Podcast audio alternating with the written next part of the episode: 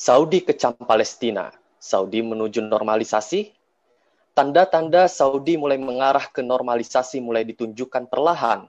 Seperti dalam sebuah wawancara TV Al-Arabiyah dengan mantan kepala intelijen Saudi dan duta besar lama untuk Washington, Pangeran Bandar bin Saud Al-Saud.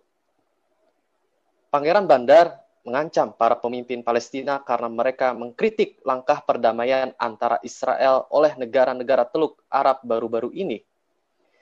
Kata-kata yang diungkapkan Pangeran Bandar ini tidak akan disiarkan di televisi milik Arab Saudi tanpa persetujuan sebelumnya dari Raja Salman dan putra mahkota Muhammad bin Salman. Menurut seorang pejabat Arab Saudi yang dekat dengan keluarga penguasa.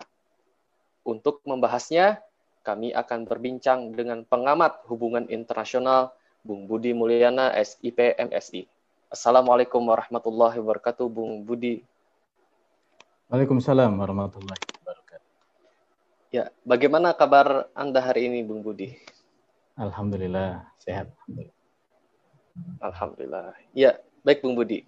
Apakah Saudi akhirnya akan mengikuti jejak Mesir, Yordania, Uni Emirat Arab, Bahrain berdamai dengan penjajah Yahudi Israel? Uh, arahnya mungkin ke sana ya, walaupun Arab Saudi itu tentu punya pertimbangan-pertimbangan uh, politis dan strategis gitu ya. Uh, mengingat posisi Arab Saudi uh, yang di mata umat Islam sedunia tentu ini menjadi pertimbangan Arab Saudi untuk melakukan langkah-langkah yang terukur gitu e, dibandingkan normalisasi yang dilakukan misalkan oleh Bahrain atau Uni Emirat Arab e, baru-baru lalu ya itu negara-negara yang mungkin secara e, posisi di Timur Tengah dan juga posisi di dunia Islam tidak se menonjol dari Arab Saudi. Tapi dari indikasinya memang saya melihat uh, ada arah ke sana seperti itu.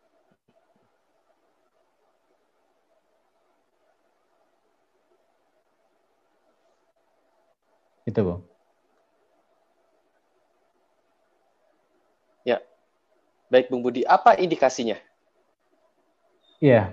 Uh, pertama, kalau kita lihat ya dari apa yang dilakukan oleh Uni Emirat Arab misalkan ketika baru-baru lalu melakukan normalisasi dengan Israel, uh, di situ kan uh, kita mendapati bahwa uh, Arab Saudi memberikan izin ya terhadap penerbangan yang dilakukan oleh uh, Uni Emirat Arab dengan Israel ya. Jadi dan itu pasti akan melintasi wilayah uh, udaranya Arab Saudi.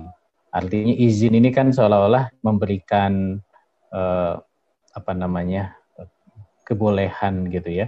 Apa atau pe, apa persetujuan uh, uh, apa namanya secara terselubung gitu ya. Uh, apa yang dilakukan oleh Uni Emirat Arab dengan uh, Israel itu ya Arab Saudi uh, persilahkan gitu.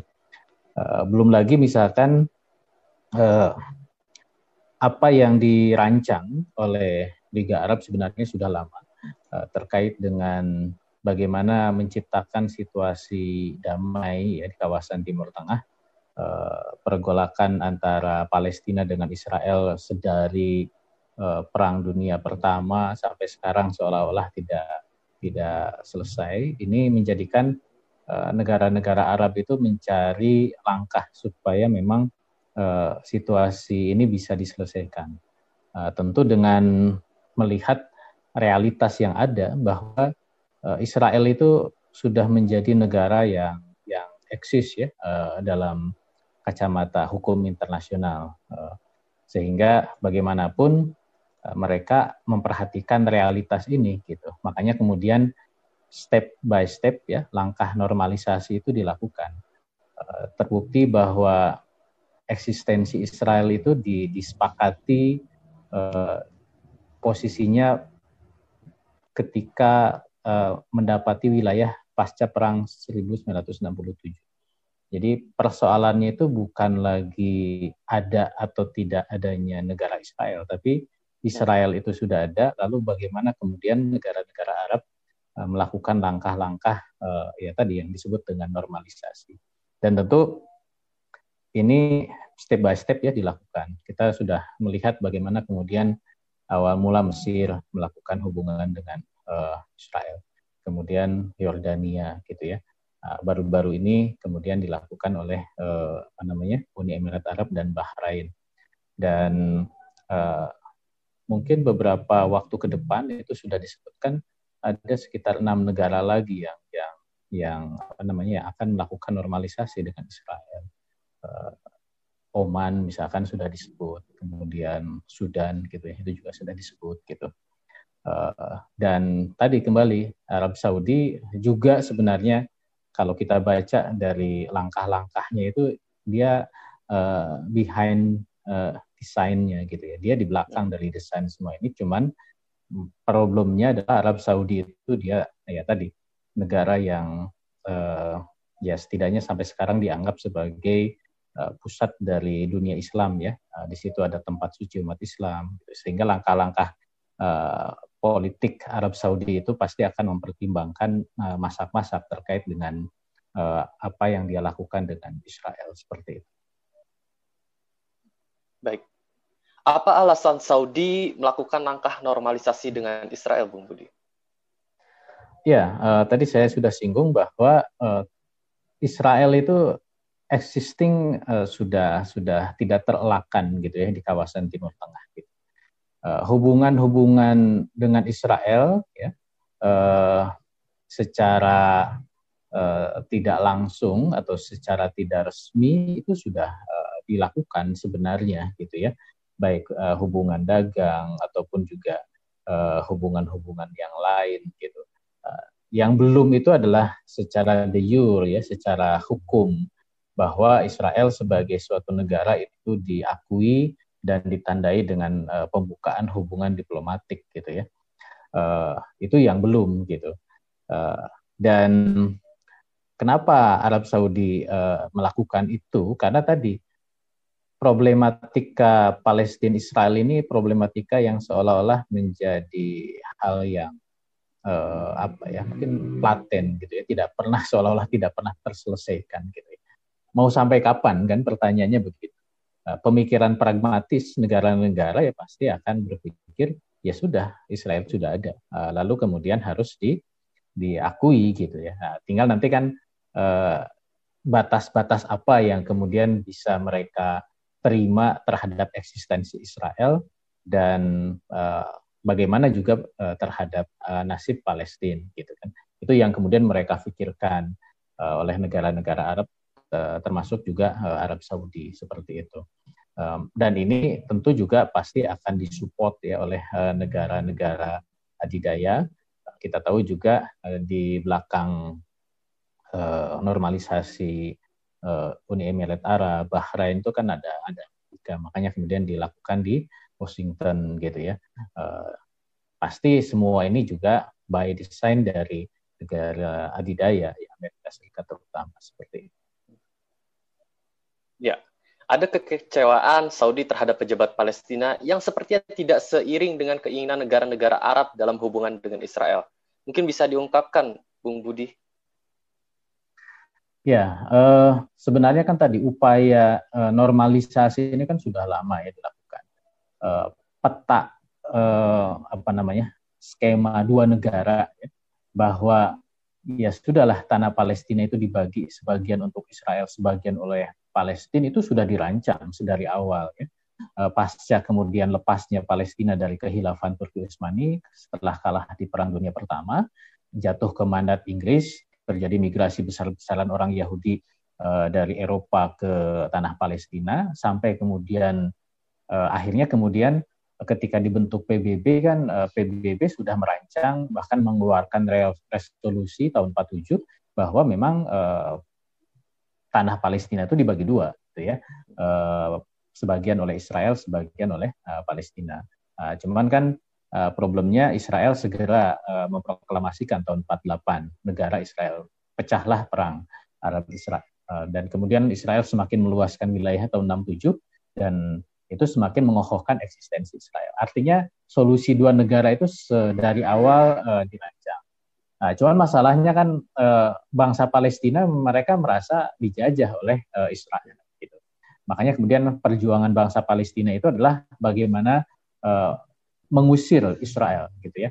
Bagi bangsa Yahudi itu uh, tidak lagi menjadi bangsa yang yang uh, menguasai wilayah Palestina. Bahwa di situ ada bangsa Yahudi itu harus di bawah penguasaan orang-orang Palestina seperti dulu pada masa kekhilafan Turki Utsmani. Itu kan yang diinginkan gitu. Makanya kemudian di sinilah sering kali uh, buntu gitu ya. Israel sendiri mereka merasa berhak untuk tinggal di sana dan uh, berkuasa di sana. Bangsa Palestina juga merasa berhak dan berkuasa di sana seperti itu. Uh, sehingga solusi dua negara itu yang kemudian dirancang. Uh, cuman tadi ketika uh, apa namanya pejabat-pejabat atau uh, para pejuang Palestina yang kemudian uh, mereka melakukan uh, diplomasi secara internasional, kadang uh, langkah-langkahnya itu tidak seiring dengan apa yang dirancang oleh uh, Amerika dan juga didukung oleh para penguasa Arab gitu. Contoh misalkan ketika dulu ya ini sebenarnya kasus lama ketika Irak melakukan invasi ke ke Kuwait misalkan ya itu kan harusnya ya, dalam pemikiran bangsa Arab itu Palestina itu ya ya dia karena selama ini dia dibantu oleh negara-negara petrodolar ya. Uh, Arab Saudi kemudian uh, Uni Emirat Arab kemudian Qatar bahkan Kuwait. Dia kan uh, menjadi negara donatur terhadap penyelenggara perjuangan bangsa-bangsa Palestina gitu.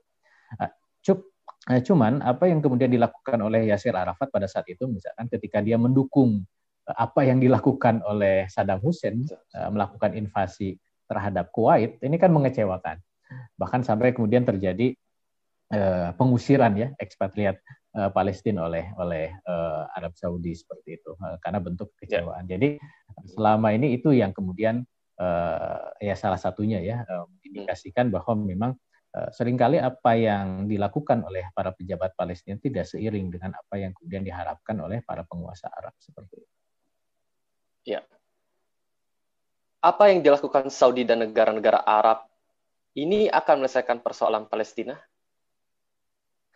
Ya, kalau saya melihatnya uh, ini solusi uh, realistis yang mereka pikirkan, gitu ya, uh, dalam kacamata hukum internasional yang sekarang eksis, gitu, bahwa uh, Israel sudah memenuhi syarat-syarat negara berdasarkan konvensi Montevideo. Uh, tinggal bagaimana kemudian nasib bangsa Palestina. Ya tinggal kemudian mereka support gitu ya untuk kemudian menjadi sebuah negara berdasarkan konvensi internasional sehingga solusi dua negara itu yang kemudian mereka uh, tawarkan gitu ya uh, bahwa kemudian sejarah masa lalu apa yang terjadi penguasaan uh, bumi Palestina oleh Israel dengan konspirasi internasional ya melalui Inggris dan Amerika pada uh, Perang Dunia ke-1 dan kedua, ya sudahlah itu masa lalu. Gitu. Itu yang kemudian mereka pikirkan. Sehingga uh, dengan begitu uh, harapan mereka ya terjadi perdamaian di, di apa di Timur Tengah gitu ya. Uh, Palestina dengan Israel merupakan sejarah masa lalunya dan kemudian menatap masa depan hidup beriringan bersama. Nah, itu yang ada di di dalam uh, benak uh, mereka gitu ya tanpa mengindahkan uh, tadi apa yang kemudian uh, sejarah itu terjadi gitu ya. Uh, artinya mereka seolah-olah uh, apa namanya uh, ya menyerah kepada keadaan gitu ya. Bahwa ini ya ya gimana lagi gitu ya. Tidak ada solusi dalam dalam kacamata hukum internasional kecuali solusi dua negara. Nah, tinggal bagaimana kemudian step by step negara-negara Arab kemudian menerima uh, sehingga nanti terkondisikan uh, Palestina juga menerima, uh, tinggal Israel juga dia mengerem tuntutan Israel rayanya gitu ya sesuai dengan bendera mereka uh, ada dua garis biru dari bendera itu yang menandakan ya. batas ya. negara mereka dari Efrat ke Nil gitu ya ya itu kemudian uh, mereka jadi ini dianggap sebagai win-win solution uh, bagi apa yang terjadi di kawasan Timur Tengah. Baik, Bung Budi, pertanyaan terakhir apa yang seharusnya dilakukan agar persoalan Palestina ini bisa diselesaikan? Ya, uh, tentu kalau dalam kacamata Islam uh, kita melihat bahwa ini tidak boleh dilepaskan dari bagaimana hukum Islam terkait dengan masalah uh, bumi Palestina gitu ya. Apalagi uh, kita melihat bahwa penguasaan bumi Palestina oleh bangsa Yahudi sehingga berdirinya negara Israel itu adalah sesuatu yang sifatnya konspiratif gitu apa yang dirancang oleh negara-negara adidaya pada saat itu, Inggris dan Amerika Serikat. Uh, maka memang uh, kalau kemudian kita menginginkan bahwa Palestina dikembalikan sesuai dengan kondisi awal, apalagi itu sesuai dengan tuntunan syariat, gitu ya. Memang di sinilah uh, pentingnya ada perubahan konstelasi internasional, terutama perubahan ya adidaya dunia gitu Eh, bagaimana kemudian Amerika Serikat yang sekarang menghegemoni itu menampakkan uh, ketidakadilannya gitu ya. Keberpihakan secara uh, ya secara membabi buta terhadap bangsa Yahudi ya karena memang mereka dikendalikan juga oleh orang-orang Yahudi di, di Amerikanya. Dan mereka menafikan kenyataan sejarah menafikan apalagi hukum-hukum Islam terkait dengan bumi Palestina gitu jadi memang uh, saya melihatnya kalau ingin kembali Palestina itu dalam situasi awal, memang harus ada perubahan konstelasi internasional. Dan perubahan konstelasi internasional kan uh, selama ini terjadi kalau terjadi uh, ya perang gitu ya, uh, skala internasional atau perang dunia gitu. Atau ya terjadi keruntuhan dari adidaya itu sendiri gitu. Karena kalau melalui skema uh, hukum internasional, uh, perubahan apa misalkan di PBB gitu ya, itu tetap uh, persoalannya siapa di balik itu kan? Siapa di balik PBB? Siapa di balik terciptanya hukum-hukum internasional? Maka selama itu masih seperti ini ya uh, tidak akan pernah nasib bangsa Palestina itu kembali seperti dulu ketika berada di bawah kehilafan Turki Utsmani itu di bawah kekuasaan Islam dan di situ kemudian umat Islam, umat Kristen, orang Yahudi hidup berdampingan secara damai, uh, mereka ibadah dengan uh, sedemikian uh, mudahnya, sedemikian terjaganya, karena memang diterapkan aturan Islam yang menciptakan rahmatan lil alamin seperti itu. Baik, terima kasih Bung Budi Mulyana telah bergabung di topik pertama kabar malam kali ini.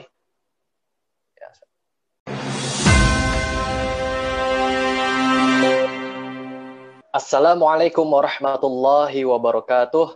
Allahumma salli ala sayyidina Muhammad wa ala alihi sayyidina Muhammad. Pemirsa, salam jumpa kembali di program Kabar Malam, edisi Rabu 7 Oktober 2020 bersama saya Muhammad Fadilah Abdussalam. Selama 40 menit ke depan, kami akan menemani Anda membaca dan menelaah berita paling menarik hari ini bersama narasumber yang berkompeten dan tentu dari sudut pandang Islam.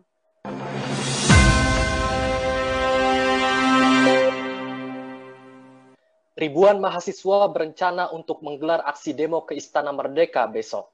Diperkirakan ada lebih dari 5.000 mahasiswa dari 300 kampus di seluruh Indonesia yang bergabung dalam aksi ini.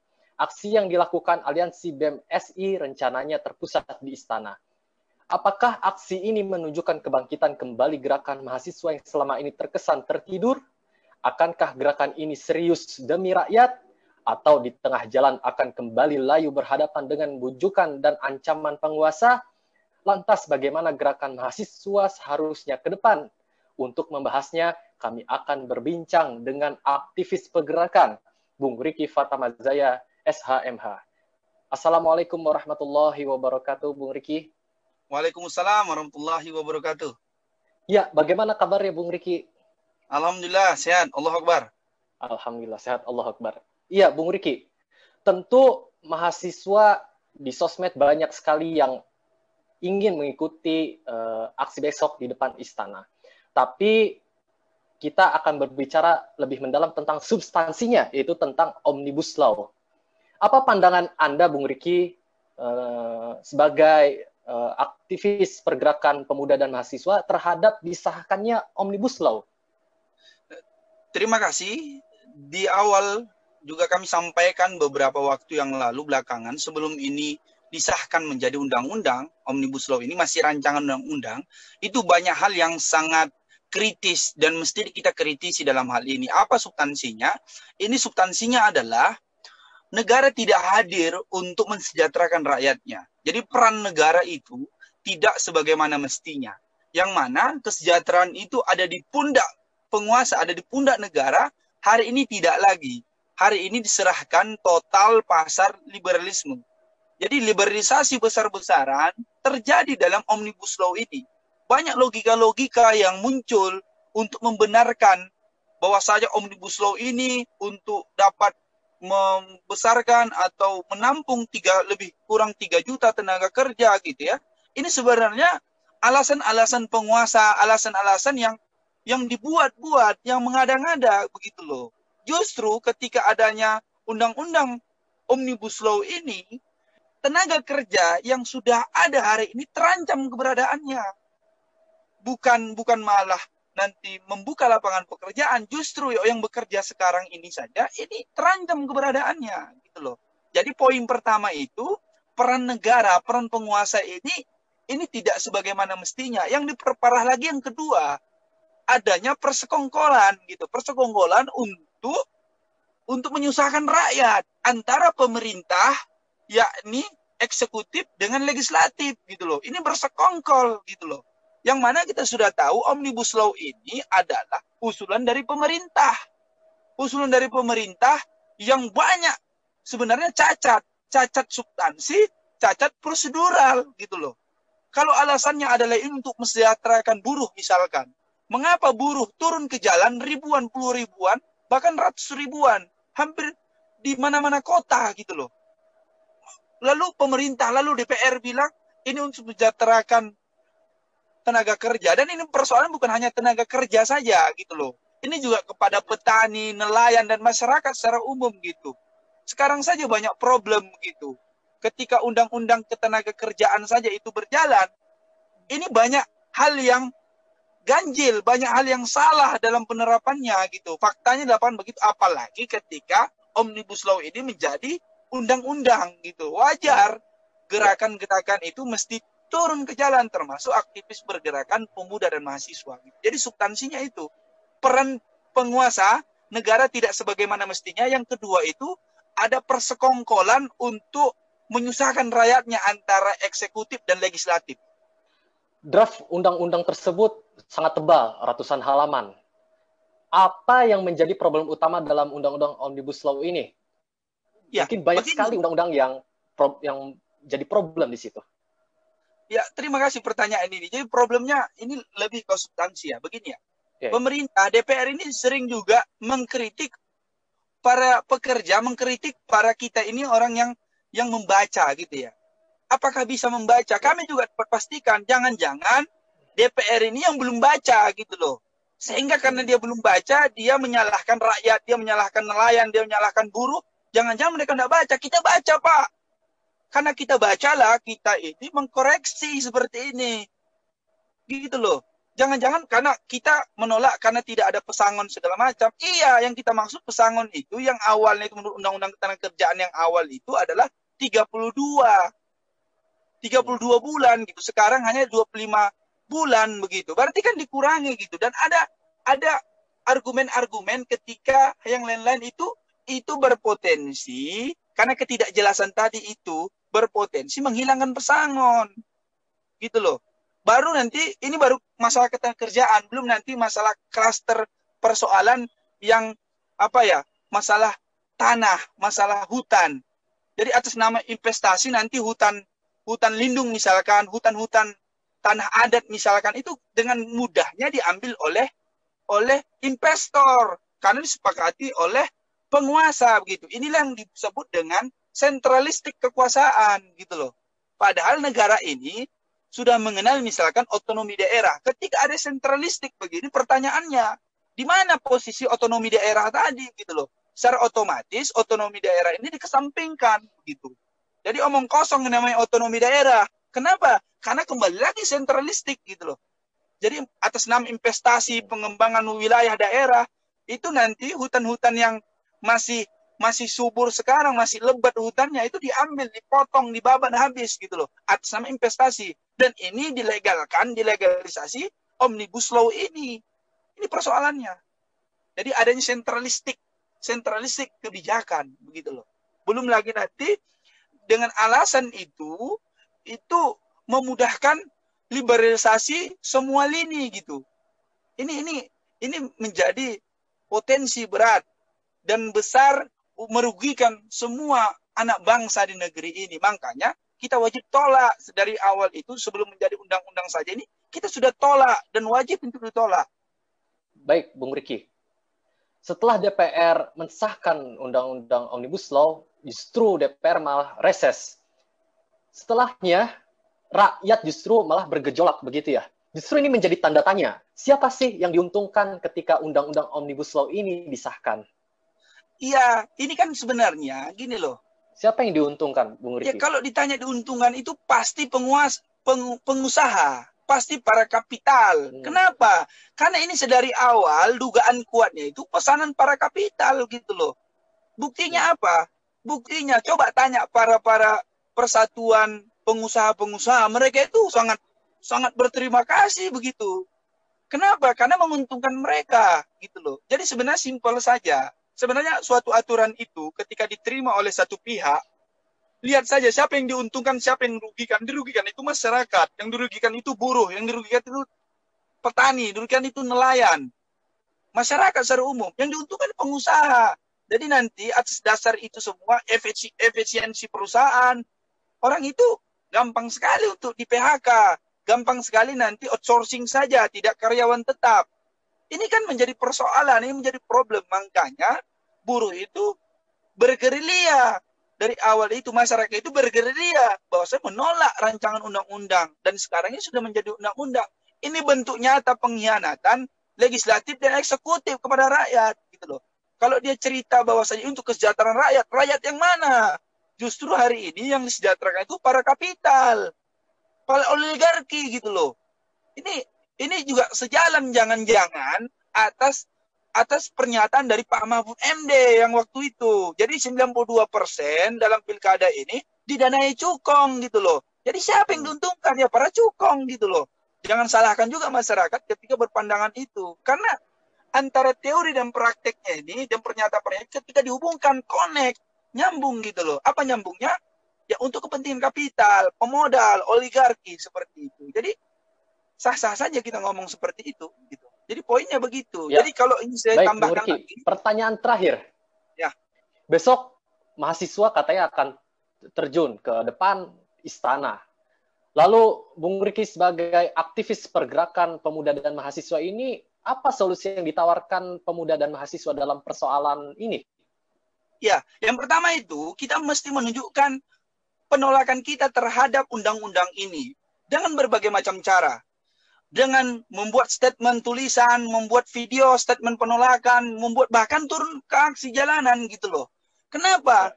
Karena hari ini kondisinya, hari ini memang COVID-19 itu tidak teratasi belum hari ini iya gitu. Tetapi dengan kondisi yang ada ini, masyarakat itu juga tidak tahan meluapkannya, maka wajar saja orang itu turun ke jalan begitu loh.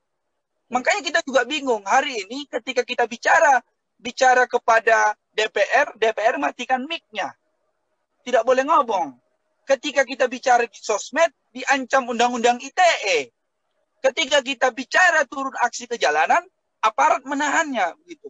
Lalu mana yang disebut dengan kebebasan berbicara? Berarti kan omong kosong begitu loh. Jadi pertama itu harus menunjukkan penolakan kita. Yang kedua, penolakan itu bukan hanya terkait kebijakan orang-orangnya saja gitu, tapi juga sistem yang mempengaruhinya. Karena sistem ini adalah sistem kapital sekuler liberal. Ini ini pangkal persoalannya.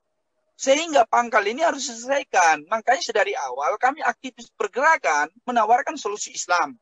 Solusi Islam ya sistem ekonomi Islam gitu loh.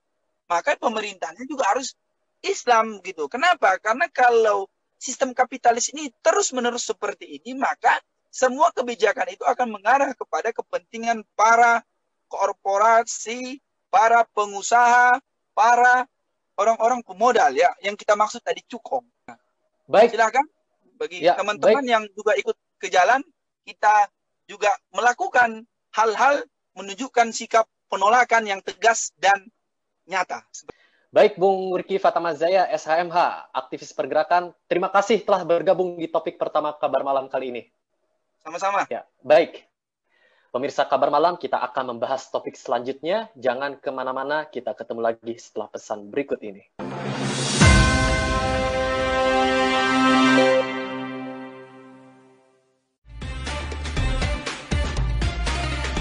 Menuntut ilmu agama adalah wajib bagi setiap muslim. Di zaman ini, kita dapat melakukannya kapan pun dan di mana pun. Meski masa pandemi sedang berlangsung, tetapi tak ada alasan untuk tidak menambah kapasitas diri dengan Sakofa Islam. Khilafah Channel memfasilitasi Anda berjumpa dengan para guru yang mumpuni dalam rangka berbagi ilmu dan Sakofa Islam agar Anda makin paham tentang syariat Islam dan terhindar dari gagal paham serta salah paham. Ikuti kajian online kami setiap hari pukul 20.00 waktu Indonesia Barat. Hanya di Khilafah Channel.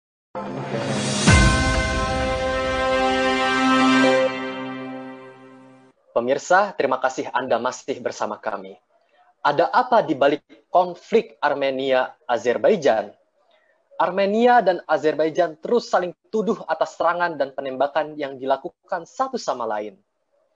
Otoritas Armenia mengatakan Stepanakert, ibu kota Nagorno-Karabakh, wilayah yang menjadi sengketa kedua negara, telah dibom.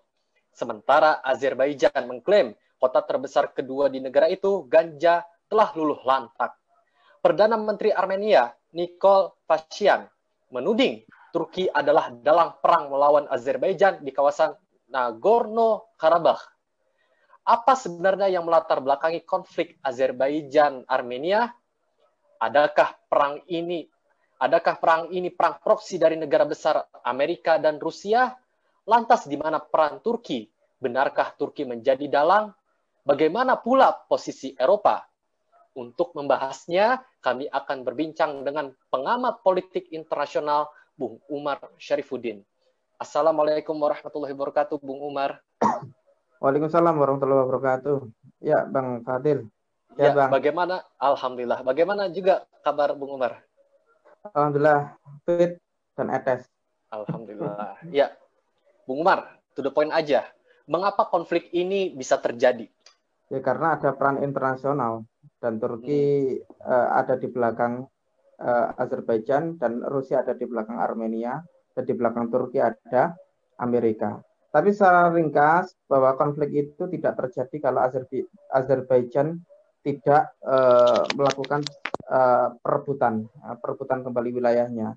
Dan pertempuran ini mungkin juga tidak akan terjadi kalau Armenia secara legowo memberikan wilayah yang seharusnya milik Azerbaijan, yaitu Nagorno-Karabakh itu ya, kepada Azerbaijan.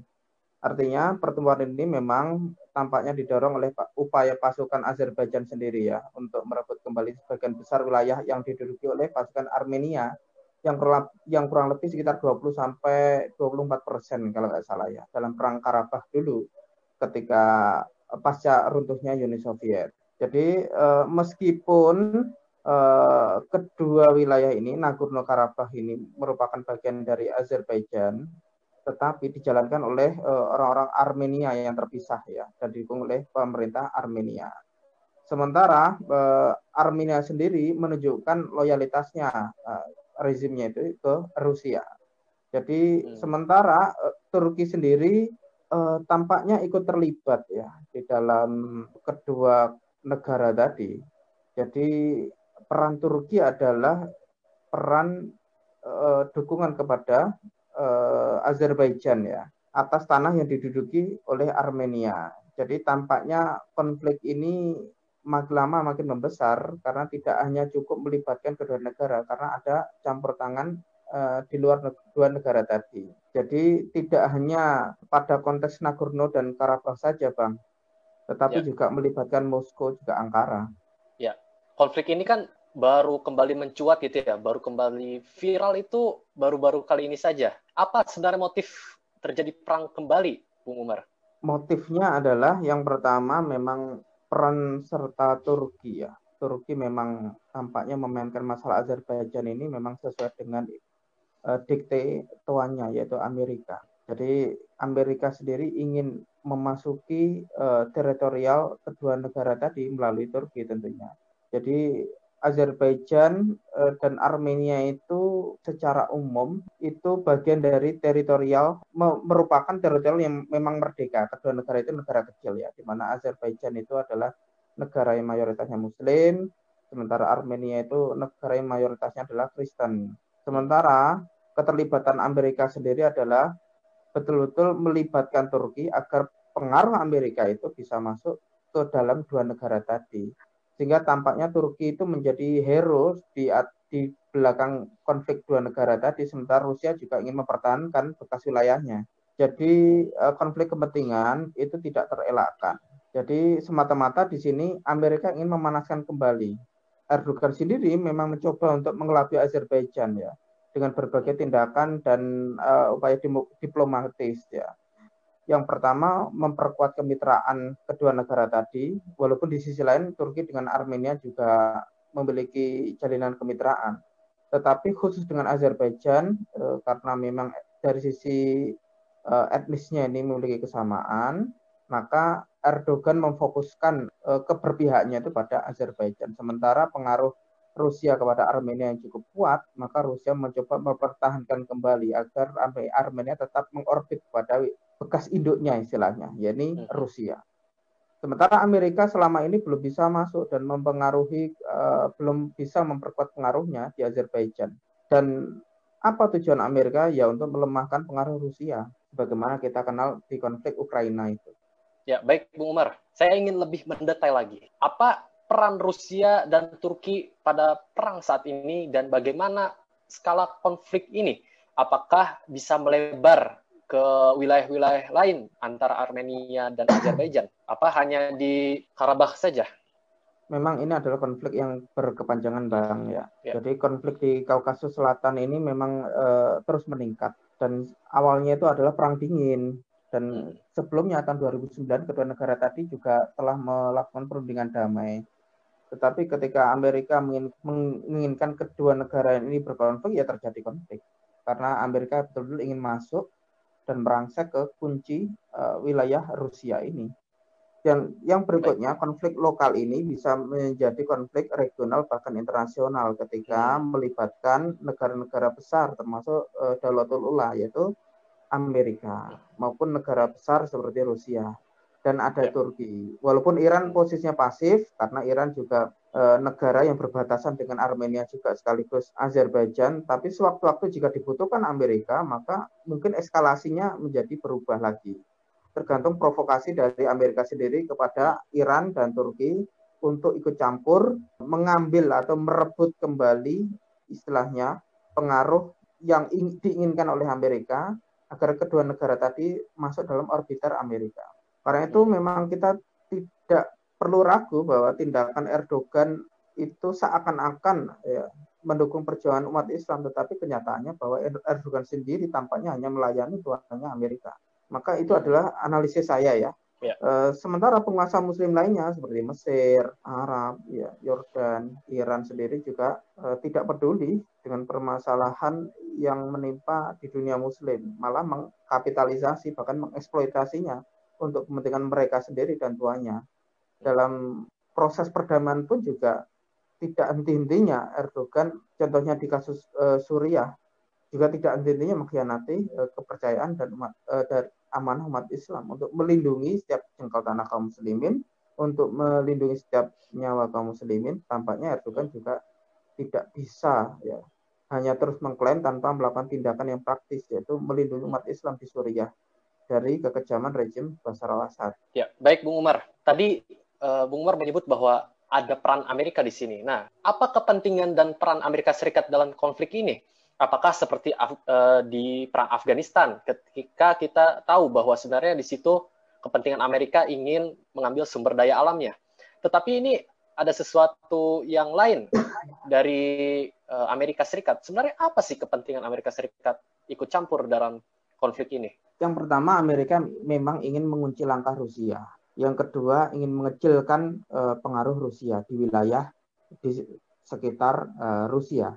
Yang berikutnya ingin menunjukkan ya kekuatan politiknya dan betul-betul menyebarkan uh, pengaruhnya di berbagai kawasan regional karena Rusia Amerika sendiri juga sadar kerugian yang sangat besar ketika melakukan invasi ke, ke Irak maupun Afghanistan. Maka seakan-akan Amerika hari ini meminjam tangan penguasa-penguasa di negeri Muslim untuk memudahkan pekerjaan dan melindungi kepentingannya. Jadi peran Amerika di sini adalah peran kunci. Amerika kalau sudah bertindak lalu memberikan instruksi kepada anak buahnya yaitu ke proksinya tentu harus dipatuhi kalau tidak ya akan diambil tindakan yang keras kepada proksi yang dianggap tidak loyal. Tentu saja Amerika di sini membutuhkan dukungan dari Turki sehingga Turki diharapkan bisa ikut andil untuk melindungi kepentingan Amerika ya Turki diminta untuk ngepro ke Azerbaijan karena pastilah Rusia sendiri ngepronya ke Armenia. Dalam hal ini Turki merasa bertanggung jawab atas tanah yang harusnya itu dimiliki oleh Azerbaijan seakan-akan begitu. Tetapi kalau kita membaca situasi kekinian tampaknya eh, Amerika sendiri memang tidak berniat untuk eh, serius mengambil Karabah ya dan Nagorno. Tetapi fokusnya adalah betul-betul ingin mengambil sepenuhnya loyalitas dari rezim Azerbaijan itu sendiri agar ngepro kepada Amerika. Jadi eh, kalau kita bicara konflik di Armenia, eh, di Armenia Azerbaijan membesar atau tidak itu relatif karena kondisinya dinamis dan anomali kadang. Tapi kita perlu ingat bahwa Azerbaijan hari ini merupakan negeri yang mayoritas penduduknya adalah Muslim, tetapi sistemnya adalah sekuler, sistem ekonominya kapitalis, dan yang berikutnya adalah merupakan perpanjangan tangan dari rezim bekas komunis eh, Uni Soviet. Yang berikutnya Azerbaijan dulu pernah dibebaskan pada masa Khalifah Utsman bin Affan. Sehingga ketika Azerbaijan menginginkan kemerdekaan yang hakiki ya tidak bisa berharap kepada anteknya Amerika atau berharap pada solusi Amerika. Jadi Azerbaijan harus mengambil solusi yang betul-betul integral, solusi yang tidak berpihak pada penjajah dan antek penjajah. Baik, Bung Umar. Pertanyaan terakhir, bagaimana seharusnya umat Islam e, menyikapi konflik Armenia-Azerbaijan ini? Yang pertama, umat Islam harus menyadari posisinya sebagai khair ummah. Yang kedua, umat Islam memang harus memonitor peristiwa politik, baik itu lokal nasional, wilayah regionalnya maupun internasional harus melek fakta. Yang kemudian yang ketiga umat Islam tidak boleh dibelokkan oleh informasi-informasi yang itu bisa menggelincirkan uh, pemahaman mereka dari uh, media dan propaganda media sekuler. Yang berikutnya umat Islam harus tetap berpihak pada kepentingan Islam dan umat Islam. Yang berikutnya umat Islam harus bersatu. Ini adalah pelajaran bahwa hanya untuk menghadapi Armenia, maka Azerbaijan ini keteteran dan kesulitan. Ketika Azerbaijan e, berpihak pada Turki sendiri, belum tentu Turki bisa mengatasinya, karena ini bagian dari e, permainan politik global. Karena itu umat Islam tidak akan pernah bisa mengambil posisi menjadi umat yang bisa menjadi memberikan solusi secara integral kalau umat Islam tidak menjadikan Islam sebagai ideologi untuk bisa membangkitkan mereka pada tataran peradaban dan negara itu sendiri. Walhasil umat Islam memang harus e, bersatu untuk menghajar segala narasi um, sekuler, narasi kapitalistik, itu dibikin oleh Rusia, Amerika maupun antek-anteknya dan tidak boleh bertikai sesama saudara mengikuti uh, kepentingan dari asing, terutama adalah negara Amerika dan Rusia maupun Uni Eropa. Baik, Terima kasih Bung Umar Syarifuddin, pengamat politik internasional telah bergabung di kabar malam kali ini. Ya, sama-sama Bung Fatil. Ya, baik. Pemirsa kabar malam, semoga Anda mendapatkan banyak manfaat dari acara kami. Sampai bertemu lagi di jam dan channel yang sama setiap hari di Khilafah Channel. Akhirnya, saya Muhammad Fadilah Abdul Salam beserta kru yang bertugas undur diri. Wassalamualaikum warahmatullahi wabarakatuh.